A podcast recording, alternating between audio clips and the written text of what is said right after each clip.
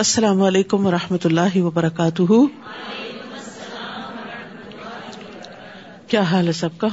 الحمد للہ نحمد نسلی اللہ رسول کریم اما بعد، فاعوذ باللہ من الشیطان الرجیم، بسم اللہ الرحمٰن الرحیم۔ ربش رحلی صدری ویسر لی امری وحل العقدم السانی یفق قولی۔ جو شخص علم کے رستے پہ چلتا ہے، جنت کا راستہ اس کے لیے آسان ہو جاتا ہے۔ علم کے لیے نکلنا حج کے برابر اجر حاصل کرنے کے برابر ہے۔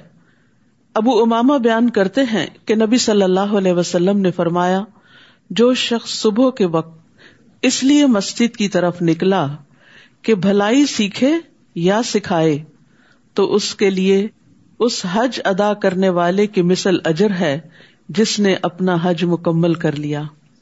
یہ صحیح ترغیب و ترغیب کی روایت ہے یعنی جو صبح کے وقت نکلے۔ آپ سب نکلتے ہیں صبح کے وقت۔ کہاں جاتے ہیں؟ مسجد جاتے ہیں۔ کیوں جاتے ہیں؟ بھلائی سیکھنے کے لیے یا سکھانے کے لیے۔ تو اس کا اجر و ثواب کوئی معمولی نہیں۔ اس کا اجر و ثواب حج کرنے والے کے برابر ہے۔ جس نے اپنا حج مکمل کر لیا۔ تو آپ سوچیے کہ حج کا شوق کس کس کو نہیں اور ہر شخص یہ چاہتا ہے کہ اس کا اجر بہت زیادہ ہو۔ سب لوگ حج کر نہیں پاتے، لیکن علم کی مجلسوں، خیر اور بھلائی سیکھنے کے لیے اگر کوئی انسان اپنا وقت نکالتا ہے، محنت اور کوشش کرتا ہے اور خیر کی مجالس کی طرف، مساجد کی طرف جاتا ہے، تو اس کا یہ اجر و ثواب ہے۔ اللہ سبحان و تعالیٰ ہمارے لیے بھی ہر روز حج کے برابر ثواب لکھ لے۔ اس کے خزانوں میں کچھ بھی کمی نہیں ہے، وہ سب کچھ دے سکتا ہے۔ آٹھواں پارا اعوذ باللہ من الشیطان الرجیم۔ بسم اللہ الرحمن الرحیم۔ ولو اننا نزلنا الیہم الملائکة وکلمہم الموتى وحشرنا علیہم وحشرنا عليهم كل شيء قبلا ما كانوا ليؤمنوا إلا ما كانوا ليؤمنوا إلا أن يشاء الله ولكن ولكن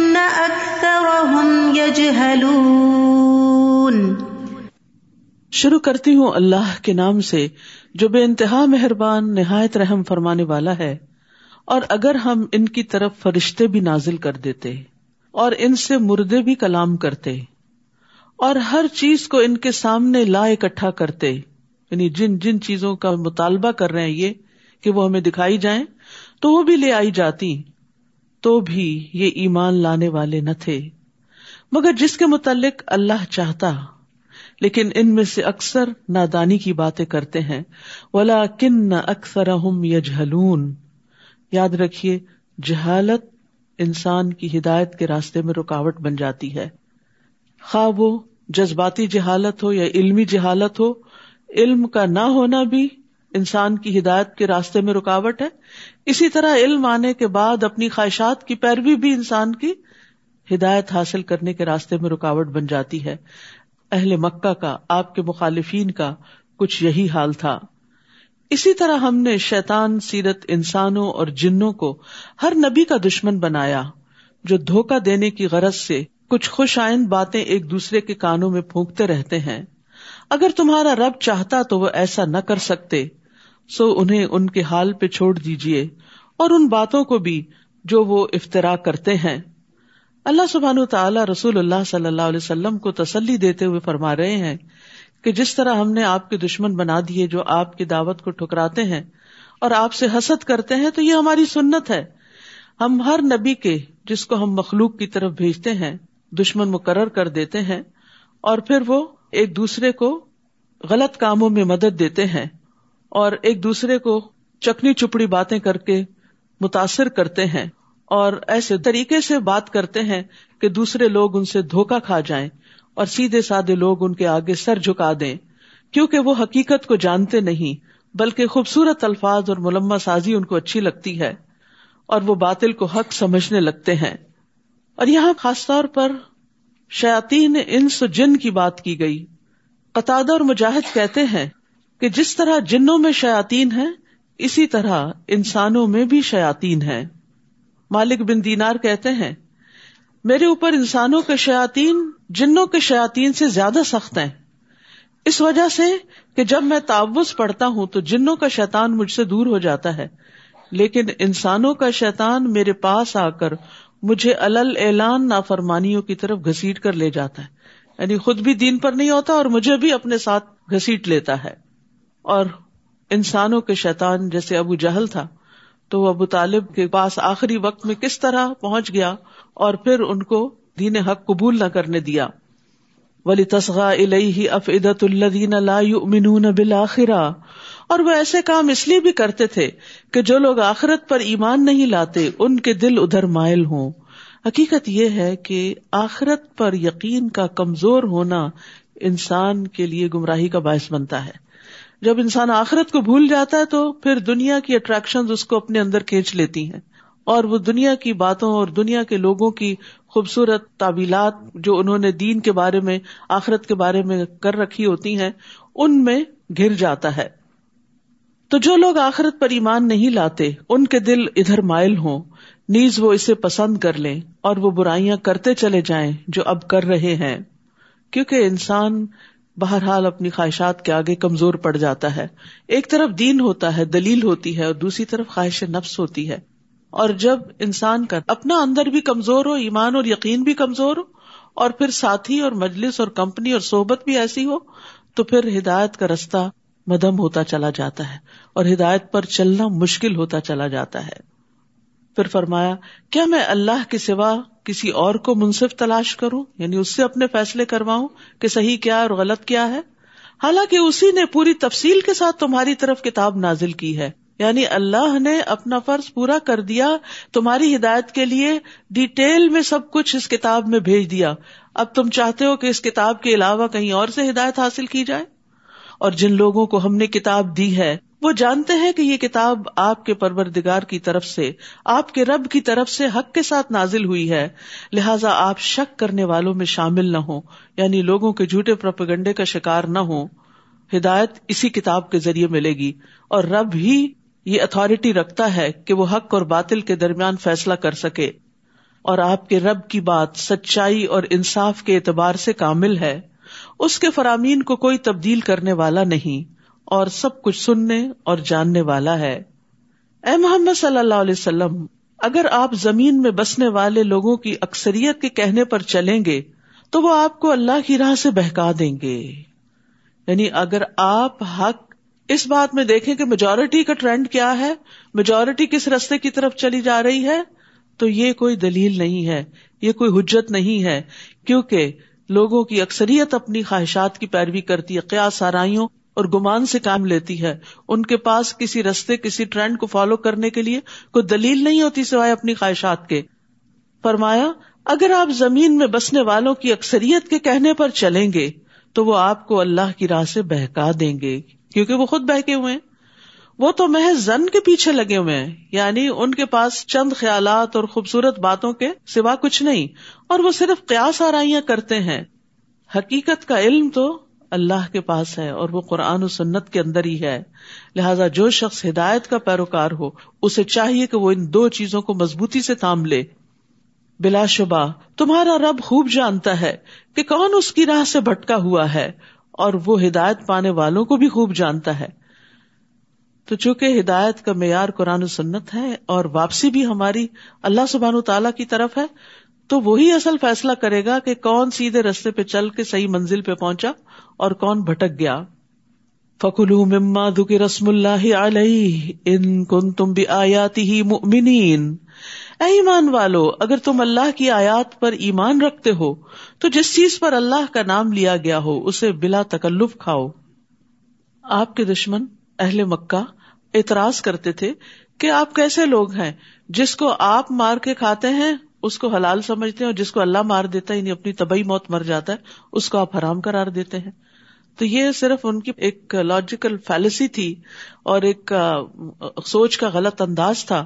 حالانکہ ذبح کرنا اور اس پر اللہ کا نام لینا، وہ اپنے الگ اثرات رکھتا بہ نسبت اس کے کہ ایک جانور بیمار ہو کے مر جائے یا کوئی چوٹ کھا کے مر جائے، اس موت کے اثرات کچھ اور طرح کے ہوتے ہیں۔ اس گوشت کو کھانے کے اثرات بھی اور طرح کے ہوتے ہیں۔ لیکن انہوں نے اپنی اس بات کو بڑا خوبصورت بنا دیا۔ اور بظاہر دیکھنے میں تو یہ بات بڑی اپیلنگ لگتی ہے۔ ہاں واقعی جس کو اللہ مارتا ہے، وہ زیادہ اقدار ہے کہ کھایا جائے، بنسبت اس کے کہ جس کو انسان خود سلاٹر کر لیتا ہے۔ تو یہاں پر یہ بتایا گیا کہ ان کی باتوں میں نہ آئے جس پہ اللہ کا نام لیا گیا ہو جو پراپر طریقے سے ذبح کیا گیا ہو، اسی کو تم کھاؤ اگر تم اللہ کی آیات پر ایمان رکھتے ہو۔ تو یہ حلال کھانا بھی ایمان کا حصہ ہے۔ پھر فرمایا، آخر کیا بات ہے کہ تم وہ چیز نہ کھاؤ جس پر اللہ کا نام لیا گیا ہو۔ حالانکہ جو کچھ اس نے تم پر حرام کیا ہے، اسے تمہارے لیے تفصیل بیان کر دیا ہے۔ یعنی اللہ نے حلال حرام واضح کر دیا ہے۔ اللہ یہ کہ تم کوئی حرام چیز کھانے پر مجبور ہو جاؤ۔ اس طرح کیفیات اور چیز ہیں اور بہت سے لوگ ایسے ہیں جو بغیر علم کے محض اپنی خواہشات کے پیچھے لگ کر دوسروں کو بہکاتے رہتے ہیں۔ وہ اپنی خواہشات کی پیروی کرتے اور چاہتے کیا ہیں؟ باقی لوگ بھی ان کے پیچھے چلے لہٰذا وہ اپنی خواہشات کو بہت خوبصورت الفاظ میں بیان کر کے دوسروں کو بھی اپیل کرتے ہیں اور اپنے ساتھ بہکا کے لے جاتے ہیں اور لوگ لا علمی میں، کبھی غفلت میں، کبھی خواہشات کی پیروی میں قرآن و سنت کی تعلیمات کو نہ جاننے کی وجہ سے ان کے پیچھے چل پڑتے ہیں۔ آپ کا رب ایسے حد سے بڑھنے والوں کو خوب جانتا ہے۔ تو یاد رکھیے، اپنی پسند ناپسند پہ چلنا گمراہی کا سبب ہوتا ہے۔ اللہ اور اس کے رسول کی پسند ناپسند کو دیکھنا لازم ہے ہدایت کے لیے۔ اور بعض اوقات خواہشات کی بنا پر کسی چیز سے محبت رکھنا ہدایت سے دوری کا سبب بن جاتا ہے۔ وزر ظاہر الفم و باطن ان الدین یکسبون الفم سیجزون بما کانو یقترفون تم ظاہری گناہوں کو بھی چھوڑ دو اور چھپے گناہوں کو بھی۔ یعنی پبلکلی کرنے والے گنا ان کو بھی چھوڑ دو اور چھپ کے کرنے والوں کو جیسے غیبت چھپ کے کی جاتی ہے اور تانا منہ پہ دیا جاتا ہے، تو بعض لوگ غیبت کرتے ہوئے کیا دلیل دیتے مجھے کوئی ڈر نہیں، میں تو یہ بات اس کے منہ پہ بھی کہہ دوں گی۔ وہی لکل مزہ مزہ بری بات کو چاہے پیٹ پیچھے کیا جائے چھپ کے کیا جائے، کسی کے کان میں کیا جائے، یا کسی پرائیویٹ میسج میں کیا جائے، یا پھر سامنے بیٹھ کے تانا دیا جائے دونوں میں ہی ہلاکت ہے۔ برا اخلاق جو ہے وہ انسان کے تنزل کا باعث بنتا ہے۔ اسی طرح باقی چیزیں بھی یعنی بے حیائی چھپی دوستیاں، زنا کاریاں، یا پھر پبلکلی اس طرح کے جسچرس ان تمام چیزوں سے روکا گیا ہے۔ تم ظاہری گناہوں کو بھی چھوڑ دو اور چھپے ہوئے گناہوں کو بھی۔ جو لوگ گناہ کے کام کرتے ہیں، انہیں جلد ہی اس کی سزا مل کر رہے گی۔ یعنی انسان یہ نہ سوچے کہ میں نے گناہ کیا، کسی کو پتہ ہی نہیں چلا، چھپ کے کیا کون مجھ سے پوچھے گا، کوئی نقصان ہونے والا نہیں؟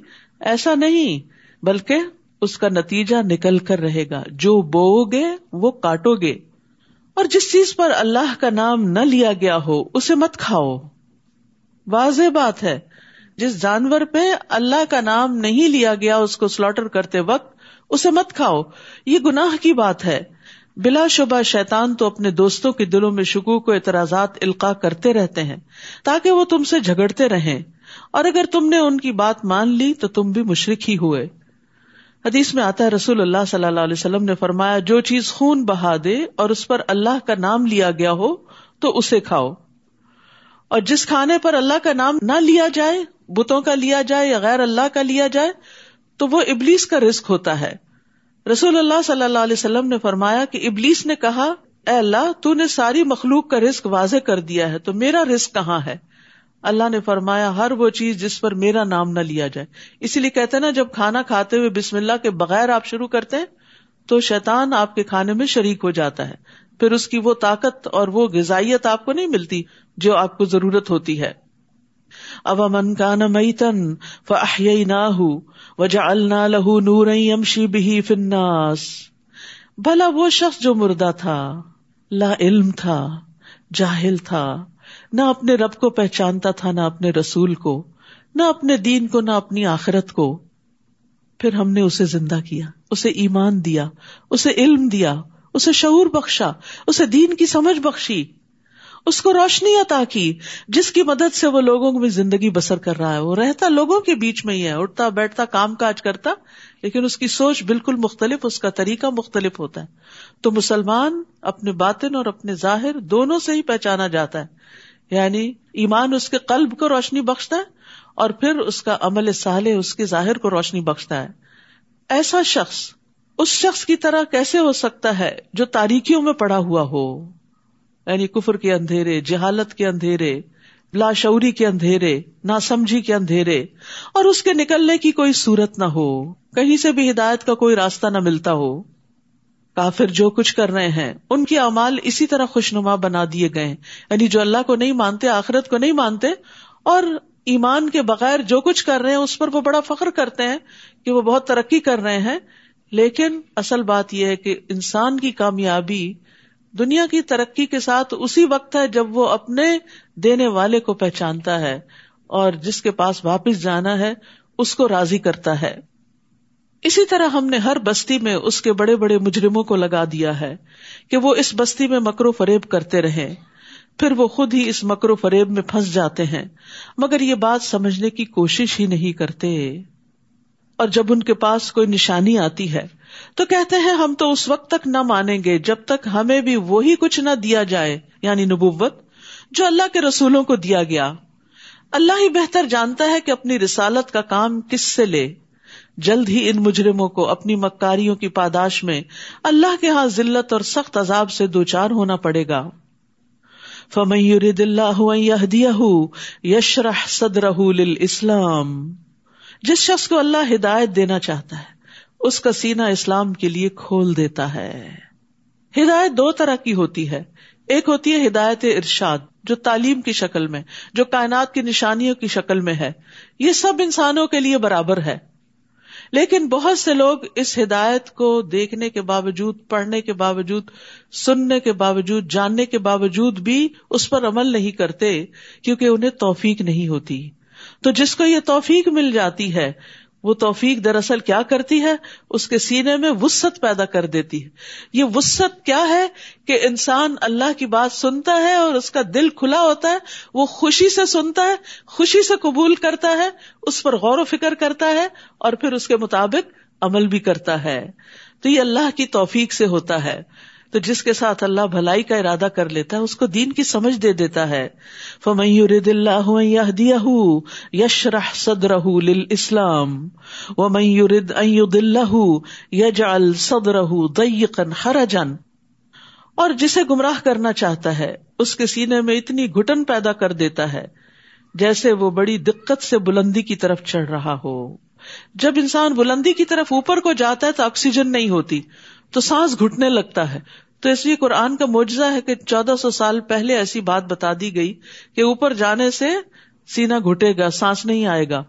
دوسرا مانا یہ بھی کیا گیا ہے کہ ایسا انسان جیسے کوئی اڑنے کی کوشش کر رہا ہے اڑ کے بھی انسان اوپر جاتا ہے نا۔ جیسے کوئی اڑنے کی کوشش کر رہا ہو تو اڑنا انسان کے لیے بڑا مشکل کام ہے۔ انسان کے بازو کاموں کے لیے تو ہے، مگر پرندوں کی طرح اڑنے کے لیے نہیں ہے۔ تو یہ بھی ایک مشکل کام ہے۔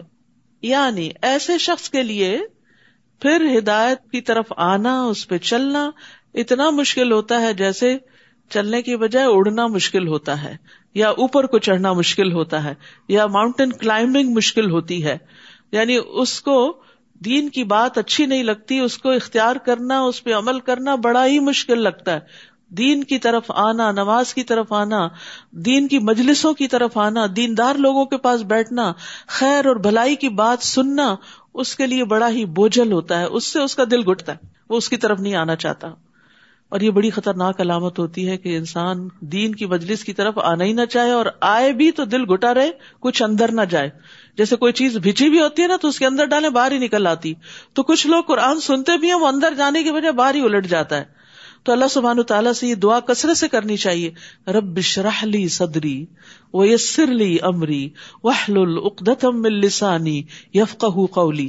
مس علیہ السلام نے سینے کی وسط مانگی تھی تاکہ یہ ساری باتیں اندر آ جائیں، جذب ہو جائے اور انسان کے اندر عمل کی صلاحیت پیدا ہو جائے۔ جو لوگ ایمان نہیں لاتے، اللہ تعالیٰ اسی طرح ان پر حق سے فرار اور نفرت کی ناپاکی مسلط کر دیتا ہے۔ پھر دین کی طرف آنا ان کے لیے مشکل ہو جاتا ہے۔ تو جس کا سینا وسیع ہوگا، وہ اللہ کے ہر حکم پر دل کی خوشی سے عمل کرے گا۔ نماز اس کے لیے آنکھوں کی ٹھنڈک ہوگی، نہ کہ منافقوں کی طرح۔ بہت بڑی مصیبت۔ اور وہ اسلام کے ہر حکم کے لیے اپنا سینا وسیع پائے گا۔ یعنی ویلکمنگ خوش۔ اور ہر چیز اس کو اپنی جگہ سینس بناتی ہوئی نظر آتی ہے۔ یعنی جو ایمان رکھتا ہے، اس کو اللہ تعالیٰ کی بات سمجھ آ جاتی ہے اور اس کی سینس اور حکمت اور مسلحت بھی سمجھ آنے لگتی ہے۔ اور وہ اس پر خوش ہو جاتا ہے کہ اللہ نے میرے لیے ایک رستہ کھول دیا ہے۔ لیکن اگر منافقت ہو اندر، تو پھر دین کی سمجھ نہیں آتی اور ہر حکم پر اعتراض ہونے لگتا ہے۔ یہ حکم کیوں دیا گیا اور وہ کیوں کہا گیا؟ اور یہ بڑا مشکل ہے۔ نہیں، ایمان والوں کے لیے اللہ کا کوئی بھی حکم مشکل نہیں ہوا کرتا۔ وہ یوسلم تسلیما وہ پوری طرح مان جاتے ہیں، تسلیم کر لیتے ہیں، سر تسلیم خم کر دیتے ہیں۔ وہ سراط ربی کا مستقیمہ قد فصل آیات قومی اور یہ اسلام ہی آپ کے رب کی سیدھی راہ ہے۔ بے شک ہم نے نصیحت قبول کرنے والوں کے لیے آیات کو کھول کھول کر بیان کر دیا ہے۔ ہم سب مانگتے ہیں نا ایک دن اسرات المستقیم کہ ہمیں سیدھا رستہ دکھا تو حاضا سرات رب کا مستقیم اسلام سیدھا راستہ ہے اور وہ ایک ہی راستہ ہے۔ عبداللہ بن مسعود کہتے ہیں کہ ایک مرتبہ رسول اللہ صلی اللہ علیہ وسلم نے ہمارے سامنے ایک لکیر کھینچی اور فرمایا کہ یہ اللہ کا راستہ ہے۔ پھر اس کے دائیں اور اس کے بائیں کچھ اور لکیریں کھینچی اور فرمایا کہ یہ مختلف راستے ہیں۔ یزید کہتے ہیں کہ جن میں سے ہر راستے پر شیطان بیٹھا ہے۔ اور ان راستوں پر چلنے کی دعوت دے رہا ہے۔ یعنی انسان دین کی طرف آنے لگتا ہے تو کوئی ادھر بلاتا ہے، کوئی ادھر بلاتا ہے۔ کبھی خواہشات نفس ہیں، کبھی لوگ ہیں، کبھی معاشرے کے ٹرینڈز ہیں، فیشن ہیں۔ بہت ساری ایسی چیزیں ہیں جو انسان کو اللہ کے حکم پر صحیح طور پر عمل نہیں کرنے دیتی۔ تو جس شخص کو اپنے رب کی رضا مطلوب ہوتی ہے، وہ ادھر ادھر ڈائیورٹ نہیں ہوتا، وہ اسٹریٹ جاتا ہے کہ مجھے اسی رستے پر رہنا ہے، چاہے میرے دوست کسی اور طرف چلے گئے، میرے رشتے دار کسی اور طرف چلے گئے، مجھے ان کے پیچھے نہیں جانا، مجھے قرآن و سنت کے بتائے ہوئے رستے پر ہی چلنا ہے۔ جو اس رستے پر چل کر منزل پہ پہنچیں گے، تو ان کے لیے کیسی منزل ہے؟ لہم دار السلام وہ ولی یوہم بیما کانو یا ملون ایسے لوگوں کے لیے ان کے رب کے ہاں سلامتی کا گھر ہے اور ان کے نیک امال کرنے کی وجہ سے وہ ان کا سرپرست ہوگا، وہ ان کا دوست ہوگا۔ تو یاد رکھیے، جنت دار السلام ہے۔ جہاں پر انسان داخل ہوگا تو کسی قسم کی کوئی آزمائش، کوئی رنج، غم، مصیبت، کوئی تکلیف، کچھ بھی نہ ہوگا۔ اہل جنت کو ایک آواز دینے والا آواز دے گا۔ اے جنت والو، بے شک تمہارے لیے یہ طے ہو گیا ہے کہ تم صحت مند رہو گے کبھی بیمار نہیں ہوگے۔ یاد رکھیے، جان ہے تو جہان۔ ہے ساری نعمتیں صحت کے ساتھ ہوتی۔ انسان بیمار ہو جاتا ہے تو کچھ کھانا بھی اچھا نہیں لگتا۔ کسی سے بات کرنا اچھا نہیں لگتا۔ ساری نعمتیں، حتیٰ کہ اپنی اولاد اور اپنا مال، سب کچھ اس کے لیے سیکنڈری ہو جاتا ہے۔ جو جو مرض کی شدت بڑھتی ہے، تو تو دنیا سے دل بیزار ہوتا ہے انسان کا۔ اس کو پرواہ نہیں ہوتی کہ سب چیزیں کہاں جا رہی ہیں، اس کو اپنی جان کی پڑ جاتی۔ تو جنت میں سب سے پہلی نعمت جس کی خوشخبری دی گئی کہ تم ہمیشہ صحت مند رہو گے۔ کوئی بیماری تمہارے پاس نہیں پھٹکے گی۔ اور بے شک تم زندہ رہو گے، کبھی مرو گے نہیں۔ دنیا میں انسان کتنا بھی صحت مند ہو، موت کا خوف نہیں جاتا۔ اور جائے بھی کیسے، کیونکہ وہ تو آنی ہی آنی ہے۔ اور تم جوان رہو گے، کبھی بوڑھے نہیں ہوگے۔ جوانی کے جانے کا بھی انسان کو بڑا خوف رہتا ہے۔ کسی بھی بوڑھے کو دیکھتا ہے تو پریشان ہو جاتا ہے کہ کہیں میرا بھی حال اس جیسا نہ ہو جائے۔ اور وہ تو اگر زندہ رہے تو ہونا ہی ہونا ہے۔ اس لیے ان چیزوں کو دنیا میں انسان اوائڈ نہیں کر سکتا کیونکہ یہ جنت نہیں۔ فرمایا، اور تم آرام میں رہو گے، کبھی تکلیف نہیں آئے گی۔ یعنی جنت میں آرام ہی آرام ہے۔ اس لیے دنیا میں آرام تلاش نہ کیا کرے۔ دنیا میں اللہ کے راستے میں، اللہ کی اطاعت میں اپنے آپ کو تھکائے تاکہ کل آرام پائیں۔ اور اگر آپ آج آرام کرتے ہوئے زندگی گزار گئے تو پھر کل مشکل نہ ہو کہیں۔ یہ بالکل ایسے ہی ہے، جو لوگ بچپن میں پڑھتے لکھتے نہیں، آرام کرتے پھر بڑے ہو کر بڑی مشکلات کا شکار ہوتے ہیں۔ اور جو بچپن سے محنت کے عادی ہوتے ہیں، پھر ان کا بڑھاپا بڑا اچھا گزرتا ہے، کیونکہ انہوں نے اس کے لیے تیاری کی ہوتی ہے۔ جنت کے بارے میں ایک اور روایت میں آتا ہے۔ رسول اللہ صلی اللہ علیہ وسلم نے فرمایا، میری امت میں سے پہلا گروہ جو جنت میں داخل ہوگا، وہ چودہویں رات کے چاند کی صورت پر ہوگا، چمکتے چہروں والے۔ پھر جو ان کے بعد ہوں گے، وہ آسمان میں انتہائی چمکدار ستاروں کی طرح ہوں گے۔ پھر وہ تدریجن اپنے اپنے مرتبے کے مطابق ہوں گے۔ نہ وہ پاخانہ کریں گے، نہ پیشاب کریں گے، نہ ناک سنکیں گے، نہ تھوکیں گے۔ کسی قسم کی کوئی گندگی، پسینہ، غلازت، بو کوئی ایسی چیز ان کے جسم سے نہیں نکلے گی، وہ صاف ستھرے، طیب بھی ہوں گے اور ہمیشہ اللہ کی رضا میں ہوں گے۔ اور یاد رکھیے، جو جنت کے بلند درجوں والے ہوں گے ان تک صرف وہی پہنچ سکیں گے۔ اگر ان کے کچھ دوست احباب نیچے والے درجوں میں ہیں، تو ان سے ملنے کے لیے اوپر والے نیچے آئیں گے، نیچے والے اوپر نہیں جا سکیں گے۔ وہ ان کی راحتیں نہیں دیکھ سکیں گے، کیونکہ ان کی راحتوں کا مقام کچھ اور ہوگا۔ تو اس لیے صرف جنت نہیں، جنت کے اعلیٰ ترین درجے جنت الفردوس کی دعا مانگا کریں، کیونکہ وہ نعمتیں وہی دیکھیں گے جو اس کے حقدار ہوں گے، باقی لوگ وہاں نہیں جا سکیں گے۔ جس دن اللہ سب لوگوں کو اکٹھا کرے گا تو فرمائے گا، اے جنوں کے گروہ، تم نے بہت سے آدمیوں کو اپنا تابے بنا رکھا تھا۔ اور انسانوں میں سے جو ایسے جنوں کے دوست ہوں گے، وہ کہیں گے، اے ہمارے رب، ہم دونوں نے ہی ایک دوسرے سے خوب فائدہ اٹھایا۔ حتیٰ کہ وہ وقت آ پہنچا جو تون نے ہمارے لیے مقرر کیا تھا۔ اللہ تعالیٰ فرمائے گا اچھا تم سب کا ٹھکانا دوزخ ہے، جس میں تم ہمیشہ رہو گے۔ مگر جتنی مدت اللہ بچانا چاہے گا، بچا لے گا۔ بلا شبہ، وہ بہت دانا اور سب کچھ جاننے والا ہے۔ یعنی دنیا میں شیطان اور انسان مل کے جو برے برے کام کرتے ہیں، تو آخرت میں انجام بھی کٹھا ہی ہوگا۔ اس طرح ہم ظالموں کو ایک دوسرے کا ساتھی بنا دیں گے۔ کیونکہ وہ مل کر ایسے ہی کام کیا کرتے تھے۔ تو یہاں ظالم کے لیے بڑی تمبی ہے کہ ظالم کو دوست نہ بناؤ۔ اور عام انسان کو بھی کسی ظالم کا ساتھ نہیں دینا چاہیے، کیونکہ وہ اسے شر پہ ابھارتا ہے، خیر سے دور رکھتا ہے، اور یہ بھی ایک سزا کی قسم ہے۔ اور گناہ جو ہے، ظالم کو مزید گنا گار بنا دیتا ہے اور اس کو نقصان پہنچاتا ہے۔ پھر اللہ ان سے فرمائے گا، اے جنوں اور انسانوں کی جماعت، کیا تمہارے ہاں تم ہی میں سے رسول نہیں آئے تھے جو تمہارے سامنے میری آیات بیان کرتے اور آج کے دن کی ملاقات سے تمہیں ڈراتے؟ وہ کہیں گے ہاں ہم اپنے خلاف خود یہ گواہی دیتے ہیں۔ یعنی آئے تھے وہ تو، اپنا کام کر گئے۔ بات یہ تھی کہ دنیا کی زندگی نے انہیں دھوکے میں مبتلا کر رکھا تھا۔ لہٰذا وہ اپنے خلاف گواہی دینے پر مجبور ہوں گے کہ فی الواقع وہ اللہ کی آیات کے منکر تھے، ماننا نہیں چاہتے تھے۔ یہ گواہی اس لیے ہوگی کہ آپ کے رب کا یہ دستور نہیں کہ وہ بستیوں کو ظلم سے تباہ کر ڈالے، جبکہ وہ حقیقت حال سے نا واقف ہوں۔ ولیکل درجات مما املو وما ربک بغافل عما یعملون اور ہر ایک کو اس کے اعمال کے مطابق درجہ ملے گا۔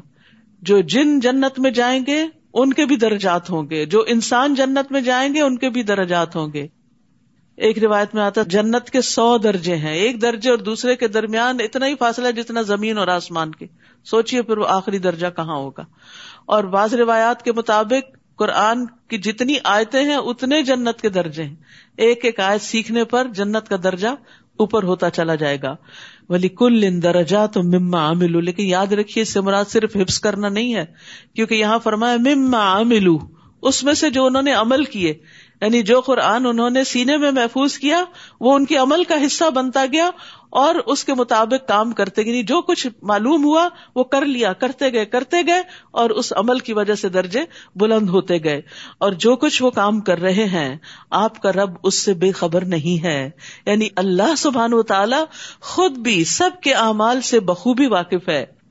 تو اپنا درجہ اپنے رب کے ہاں دیکھنا ہو تو اپنے عمل کو دیکھیں کہ کس کام میں آپ کتنے آگے ہیں، نمازیں کیسی ہیں، روزے کیسے ہیں، زکوٰۃ دینے کا طریقہ کیا ہے اور کتنی شوق اور خوشی سے اور وقت پہ دیتے ہیں، صدقات کتنے دیتے ہیں، خیر اور بھلائی کے کام کتنے کرتے ہیں، نیکیوں میں کتنے آگے بڑھتے ہیں۔